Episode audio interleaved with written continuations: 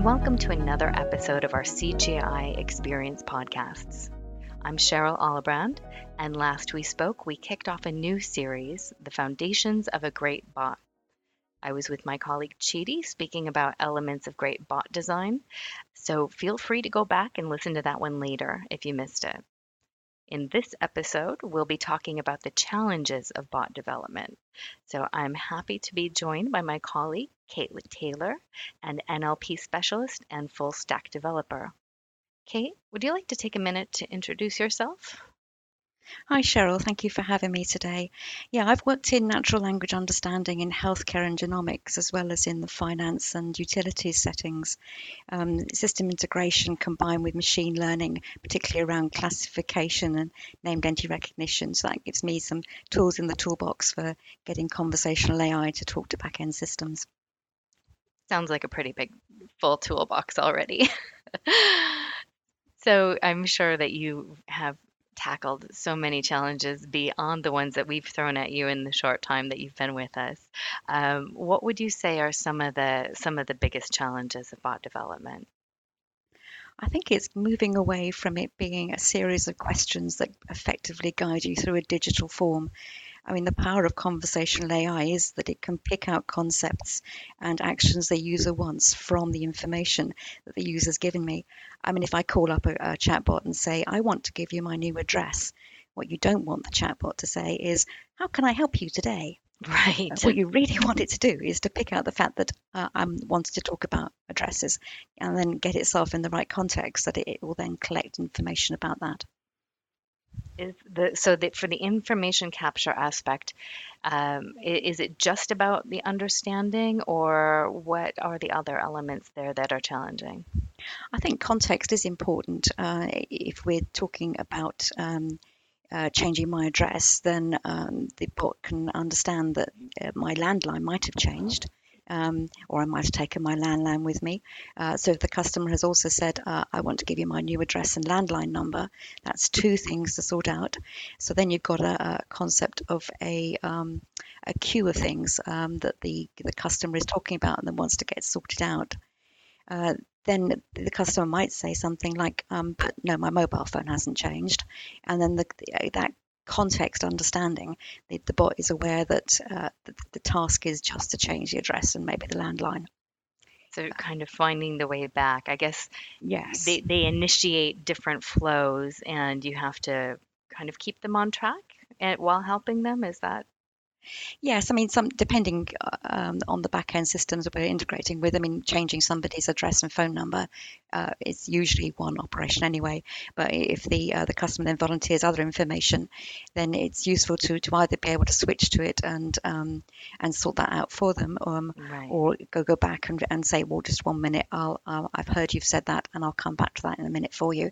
So I guess what we're trying to do is is make it like um, the, the kind of call center where you ring up and they're able to cope with that kind of thing and, and mimic that human ability to say, right, you've told me two things. I've got two things to do.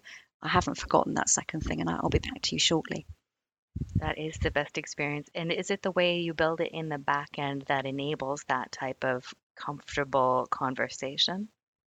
Yes, I, um, effectively interruption handling means that you've, you've already um, thought about where the interruptions could have, and also the way that you've designed um, the initial system to begin with. Um, so again, if you haven't listened to Chidi's podcast, uh, go back and listen to that as well. All right. And then I guess in terms of understanding, I don't know if you've noticed this, Kate, but I, I don't have a British accent. Really? Gosh. I hadn't noticed. that that can be a bit of a challenge, can't it too? Yes, yeah. Um, uh, I know um, in meetings uh, when we're talking about routing or routing, um, I guess when I'm with colleagues who say both, um, I always feel like I have to choose, and uh, that can be tricky from a. Which side are you on? Oh, routing. I think I'm afraid. I'm afraid I'm, okay. a, I'm a mix of northern and um, London, um, so uh, routing it is for me.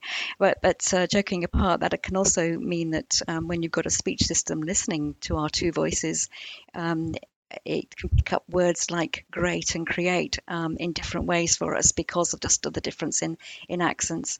Now, obviously, for um, uh, speech integration systems where we've got a number of, of different systems uh, listening and being trained on a wide range of accents.